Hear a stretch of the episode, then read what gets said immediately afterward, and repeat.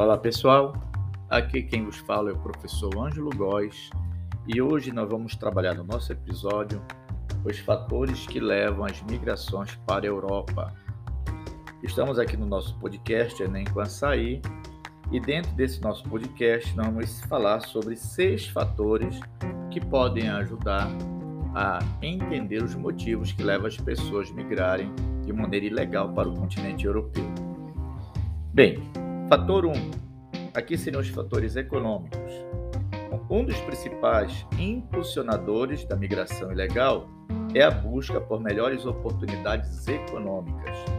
Muitos migrantes vêm de regiões pobres ou economicamente instáveis e veem na Europa uma oportunidade de melhorar suas vidas e a de suas famílias. Fator 2: violência e conflito. Muitos migrantes são forçados a deixar suas casas devido à violência, pessoal, o conflito armado ou uma perseguição. Eles procuram segurança e proteção lá no continente europeu, fugindo de guerras ou situações de conflito civil em seus países de origem. Infelizmente, muitos deles saem buscando paz e acabam encontrando mais uma vez guerra. Né? Fator 3: instabilidade política.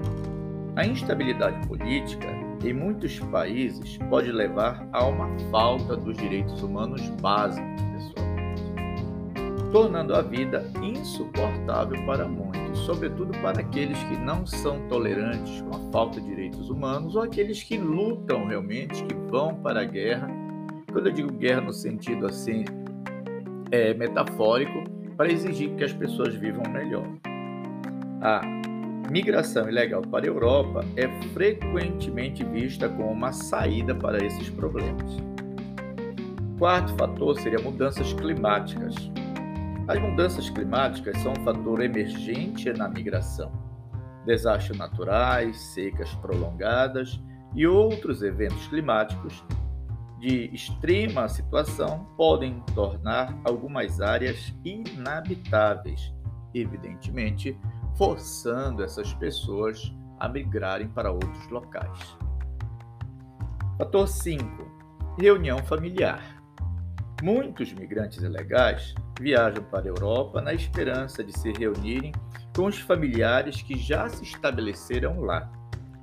As políticas restritivas de migração muitas vezes tornam difícil a migração legal para essa tão sonhada reunião familiar levando alguns a escolherem rotas ilegais. E por último dessa nossa lista, o tráfico humano. Né? infelizmente, a migração ilegal também é alimentada pelo tráfico humano. E redes de tráfico exploram pessoas vulneráveis, enganando-as com promessas de emprego e uma vida melhor lá na Europa. É bom saber que cada migrante tem a sua própria história e as suas próprias razões para migrar. Portanto, é importante lembrar que essa lista que eu acabei de apresentar para vocês, ela não é uma lista exaustiva e que os fatores podem se sobrepor e interagir de maneiras complexas, ou seja, eu posso ter com certeza outros fatores mais tá? E esses fatores podem ser conjugados, né, pessoal? Ou seja, um fator ter relação com outro aí. Além disso, as políticas de migração e asilo dos países europeus desempenham um papel importante na moldagem da migração ilegal.